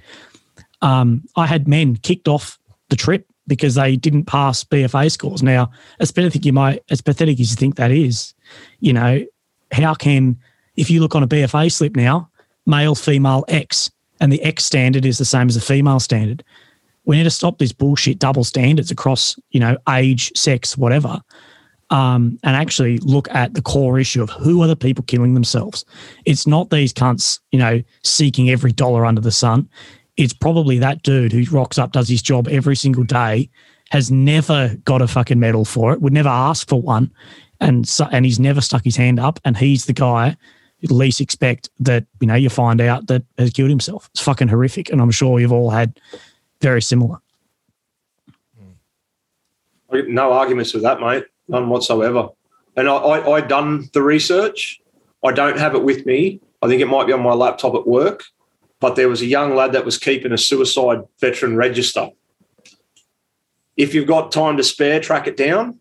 Go back through the last two hundred veteran suicides, pick out all the combat corps boys from the Army, and you factor in the percentage of what they make up, and then factor in the percentage of how, ma- how many combat corps enlisted soldiers out there, young men, have a voice in an E S O R T, have a voice, you know, in a in a big E S O or something like that.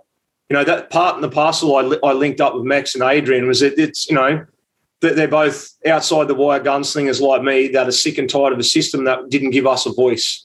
You know, we, we have a red fucking lanyard for a reason. You know, we've supplied the most casualties and we work, you know, we we sacrifice the most in a field environment and an operational environment, yet we're the ones that, you know, we don't have a voice. And, and just touching on the women thing, got a lot of great friends that are women in the in in the military, in the veteran community as well. You will not ever convince me that women aren't overrepresented, all right? Whatever percentage of veterans or women make up in the military and the veteran community, I guarantee it, it is overrepresented in every facet of the veteran community, in every facet of the service community. Go to the Invictus Games and look at the percentage of women in the Invictus team. I guarantee it doesn't match up with the percentage of women that are serving in the A D F. So if they want to talk about equality and doing the right thing and looking after everyone, then stand by your word. Give everyone fair representation. You know, like I've got a heap of gay mates that are in the Army as well. I've had, I've had the, my mates for years that have been gay. They don't have anything to do with the gay. The last thing in the world you'd see them do is putting their uniform and marching in the gay Mardi Gras. They wouldn't do it.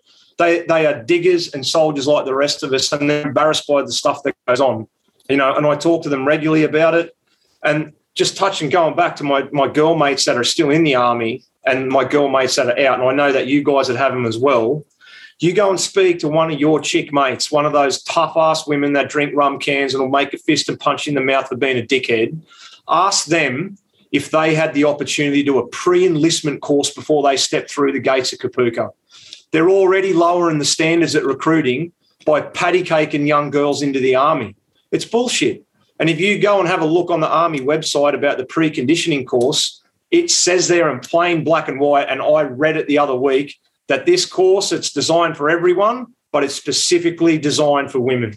So already we're taking away the opportunity for young men, steering it back into this patty-cake environment and taking away the shock value that should be there at at recruit training school by shuffling these people through, you know. And the other thing about it is you fail, back in my day, you fail two B F As, you're in a world of hurt. You're staring at a, a, at a notice to show cause to get out. I seen a thing posted online of this slovenly looking creature that was doing rehab to keep her in the Army. You know, she was three pick handles across the arse and the Army's bending over backwards to keep her in the Army. Waste of money, waste of time, and taking up a spot for a good young motivated female in this country to step into the Army. So what, what are we doing? We, we started talked about it at the beginning. We're already lowering the, the expectations of our recruits. We're tiptoeing them into the Army on a six-week preconditioning course because you've showed no initiative or made motivation to get yourself ready to join the Army. I, I, I was a shearer before I joined the Army. I had to quit work, work out how I was going to learn to frigging run again, how I was going to learn not to punch the bloke next to me that was annoying me, and try to keep my hands in my pockets when I got to Kapooka. So you have to show some type of initiative, and the Army's taken away the shock value. It's taken away the initiative of people getting in. So, you know, it's I hope I hope this is going to change. I, I don't, honest to God, I don't see it changing. I think society's taken too much of a grasp over in the military. I don't think we've got leaders with enough spine that are going to steer us back in the right direction. I think the leaders are there. I think they're probably two ranks away where they need to be, you know, to get us in the right direction. And those leaders, Huggo, who will take us in the right direction will never get to the rank they need no, to be. You're one hundred percent right, Willie. They won't. So I know a couple of them. There's a couple of uh, – he was a company commander here. Um, I believe he was a C O recently, another battalion. I'm not going to say where. I don't want to pin the bloke out, but he's a guy I genuinely hope that hangs around. He was even – mentioned a handful of times on the I'm not Advis, I'm not Advis Instagram page about being a good dude earlier this week. And I happen to pin his name in there as well because I reckon he's a top fella. And I've got this hope in my stomach that he hangs around and he gets one of these two or three star roles where he can start smacking a few people in the head and booting them out and getting us going in the right direction again. But like you said, Willie, whether he hangs around and wants to tolerate dead shits that are that are there now, I, I don't know. That's just that's sad to think. And why would he? I go, you know, you look at that level. I if, wouldn't. Let's say he has five hundred people beneath him. You go in any other industry, switched on, good dude, five hundred people under you, you're earning three million dollars a year as a C E O. Imagine being imagine being counselled by Angus Campbell or David David Morrison on standards and expectations. Imagine that. You know, it'd be like a, a pedophile talking about childcare. No, it's, it's, it's ridiculous. Oh, you'd never carried over forty kilos, though, Hugger. Over twenty kilos. Great. twenty kilos, uh, wasn't it? Yeah, twenty, sorry. I don't think he, does he know? Does he know the body armor weighs more than twenty fucking kilos? Uh, no, he asked me, Willie, how? What did? Well, Corporal Williams, um, would you like to tell the audience here what, um, how you had that weight? I'm like, well, your body armor is what seven plus ammo. You're at easily, you know, twenty, and then your mag fifty-eight. You're already there, and I haven't even got any water. Like, what the fuck? What do you think? Because there's this larger. Um, female talking about how the All Corps P E S does not represent anything that a modern soldier will do. Uh, I don't know what the All Corps is, five Ks at ten kilos or some shit. It doesn't represent anything a soldier will ever do. And, uh, well, the, the good thing was I was like straight off chemo thinking I was dying the next week. So I'm like, I don't give a fuck. I'll flame this cunt in front of these people. I, was like, I look over, there's two, two commando dudes just like, fucking shut up, man. Like, just leave it, bro. Fuck them. Yeah, absolutely. Mate, Adrian, uh, do you want to round us out, mate? That's We're coming up to a little bit now. Yeah, why not, mate? I think we've made, there's, there's been some uh, awesome points. I think incentives is the biggest one that I've heard so far. We we built a, a welfare model. Unfortunately, like Hugo said, it's going to be hard to see how anyone can get, turn this around. Once any government ever builds a welfare model, you never find any government that turns it off. Um, and at the moment, the welfare model is incentivising people to to um, do the wrong thing rather than incentivising people to stay in or get better. So that's probably one that we definitely need to change. Uh, across a few of these questions, I think I just hope that they look at this. They they say they're going to look at it systemically, that's or, or systematically. Hopefully, they look at it holistically too, instead of just saying um, people with no money in their bank are killing themselves, therefore we should put more money in everyone's bank. I think that's a band-aid solution. People that are homeless are doing X, therefore we should give everyone a free house. Or, I mean, they made that mix- mistake when we were talking about jobs, when we all on this call know that it was people looking for purpose. The military gave them that. Someone turned around and said the military was their job, therefore if we give them a job, they have a purpose, and we turn shooters into shelf stackers at the supermarket. So the Band-Aid solutions don't work. The the the welfare model doesn't work. Um, we need to look at wrapping incentives into keeping people in and keeping people healthy. Uh, and hopefully we can turn it around. Mate, that is, I, I think we've kind of gone across all the broad points, covered everything. Um, there is a few minor gaps, but I think as everyone said, if you word your submissions the right way, there is a, a term of reference there that you can stick it to and you can get them in there. For anyone listening who doesn't know how, uh, let me get the reference real quick. submissions dot defence veteran suicide dot royal commission dot gov dot a u. Whether they made it that long so no one knows how to get there, I don't know. But if you Google um, Veteran Royal Commission or anything like that, you'll find it. And there's a link there where you can read through the terms of reference, and there's a link where you can sub- make your own submission. So I guess that's the big call to action for everyone listening. We need people. We've heard some good points here.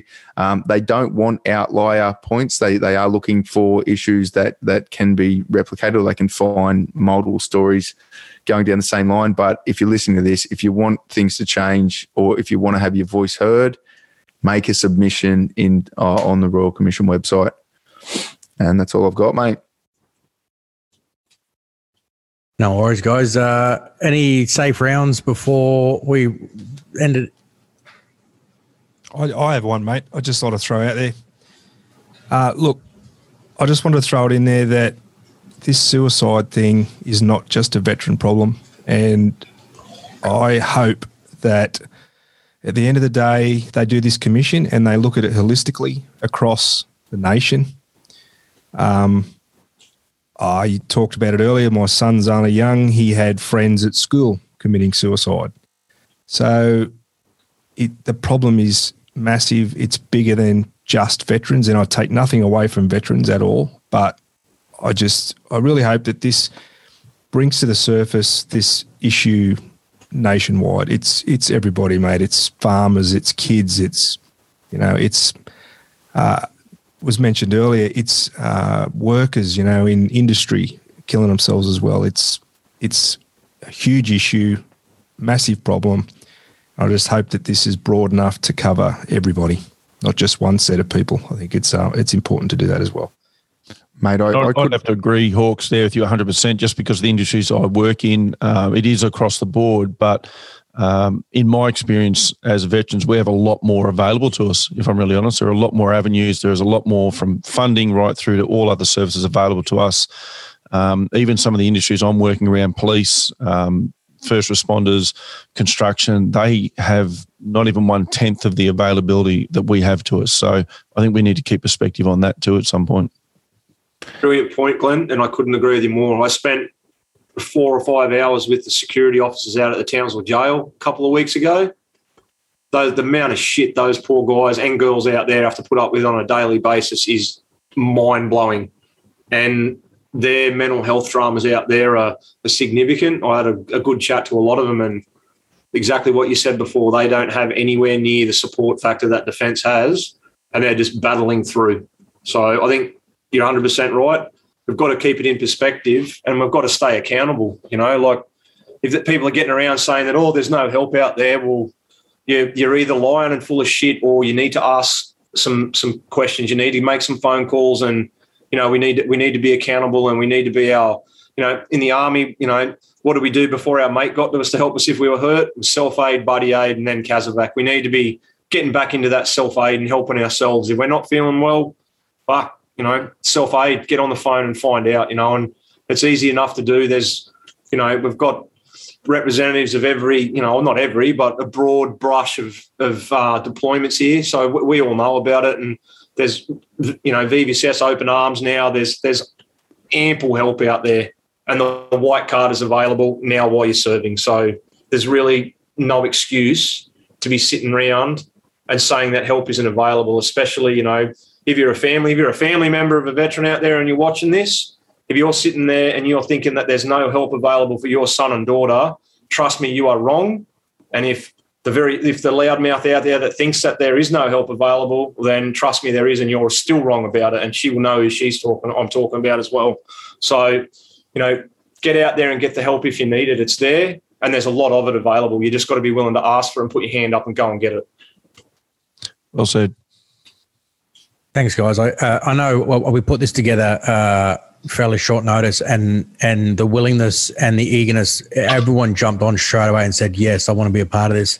Um, and I think that is that is part of our service history and, and the group of people that are here, and, and what you've gone on to do post-service um, in your own lives for whatever it is. You're still trying to help people, still trying to connect people, and still trying to give people a purpose.